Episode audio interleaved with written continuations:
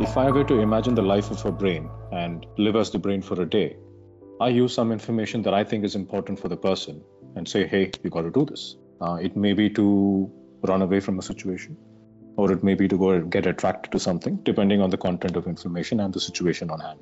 If the person does it, what am I as a brain learning from it? I give myself a pat on the back that yes, I advised him to run away or I advised him to uh, her to do this, and he or she accepted it and reacted to it positively. And therefore, I give myself a pat on the back and said, yes, I've done a great job. I'll continue that particular pattern. Versus in the other scenario where I advised the person to do something and the person is not listening to it. And then I realize after a few days that, okay, maybe this information is not important, so let me push it away. So I think it's if I were to kind of you know explain this in a in, in ways by which people can actually relate to it, that's essentially what's happening in the brain, which is the more I respond to a particular thought, the brain thinks it's important. It does not matter whether the thought is to is is is to be benevolent to somebody or be hateful to somebody. It's all hmm. information. So so I, I just thought of sharing that. So Hari, you you kind of articulated it very well. In fact, I would I would uh, uh, mirror your thoughts in terms of how you had put those uh, things in, in, in a context. But let me kind of uh, give you as to how your brain would do it or how you would like to use your brain to uh, do a scenario. You can either relate from your past experience, you know, that's called the encoding, or from your expected future experience. So these are the two things that you can always keep your uh, focus on. Whether you want to play your past memories and go the same route that the brain wants you to take or form uh, a new reality.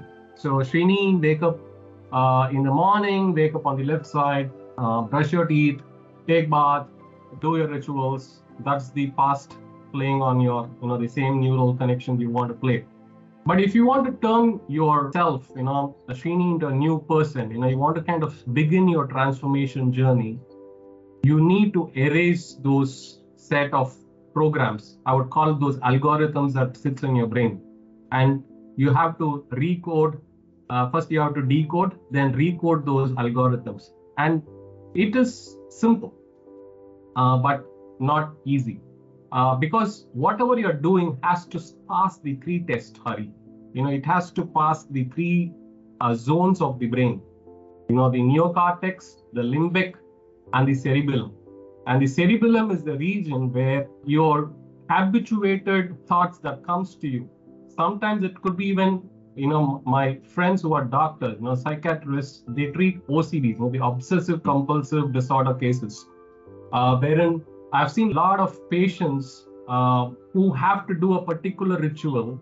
When I say ritual, you could it could be a discipline, but when the discipline disturbs you and others around you, it becomes a disorder. That's how the science classifies it. Okay, for example, if you're going to your office, if you think that I have to go in this particular route every day for my life to be happy, then it becomes obsessive compulsive disorder. You don't want any insecurity to creep in. You don't you want to control every factor around you. You become so obsessed in a way that you don't want any threat to enter your life. That's how. I would put it. So this uh, OCD is a kind of a neurotic uh, disorder, which is, you know, you don't even um, need to go through it. Just a counseling would do. You, you just need to become aware of it. But uh, why am I bringing this particular topic as uh, Hari? It is the brain's job. It's like a tape recorder. You keep playing it. Okay, I'm just saying, uh, don't get into a relationship and farming uh, and merging with it because that's where it would trigger. Uh, I'm just going a bit far uh, because I have seen people with addictions. Uh, today, addiction is not smoking, not uh, drinking, or uh, not substance abuse. Okay, people are into worrying state, constantly worrying, constantly anxious. And uh, in offices, I find people, you know, they get their salary increase, they're happy, but the next moment they see someone of their peer or colleague getting a higher increase, the happiness evaporates. Okay. Correct. So uh, let's understand a bit of science behind it. Brain releases those chemicals, and your blood becomes accustomed to that reality that you're creating in yourself. Uh, Srini is like this, and I have to maintain that for my own security. Uh, so what happens is it could be a teacher whom you don't like in your school. So as soon as the teacher came to, uh, was present in the school, you would fear the entire day.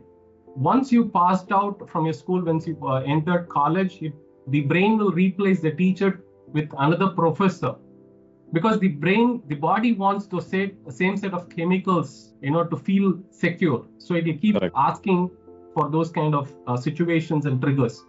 And the professor once you enter a job will, will be uh, replaced by a manager or a you know a tough peer or a super boss. So once we understand the game the brain plays once we become aware of that particular factor the triggers will automatically fade off. So the the anxiety part of it the stress part of it the worrying part of it you know the jealousy part of it would automatically get uh, decoded the synapt- synaptic connections uh, the proteins that feed those synaptic connections will fall out. So you will form new neural connections.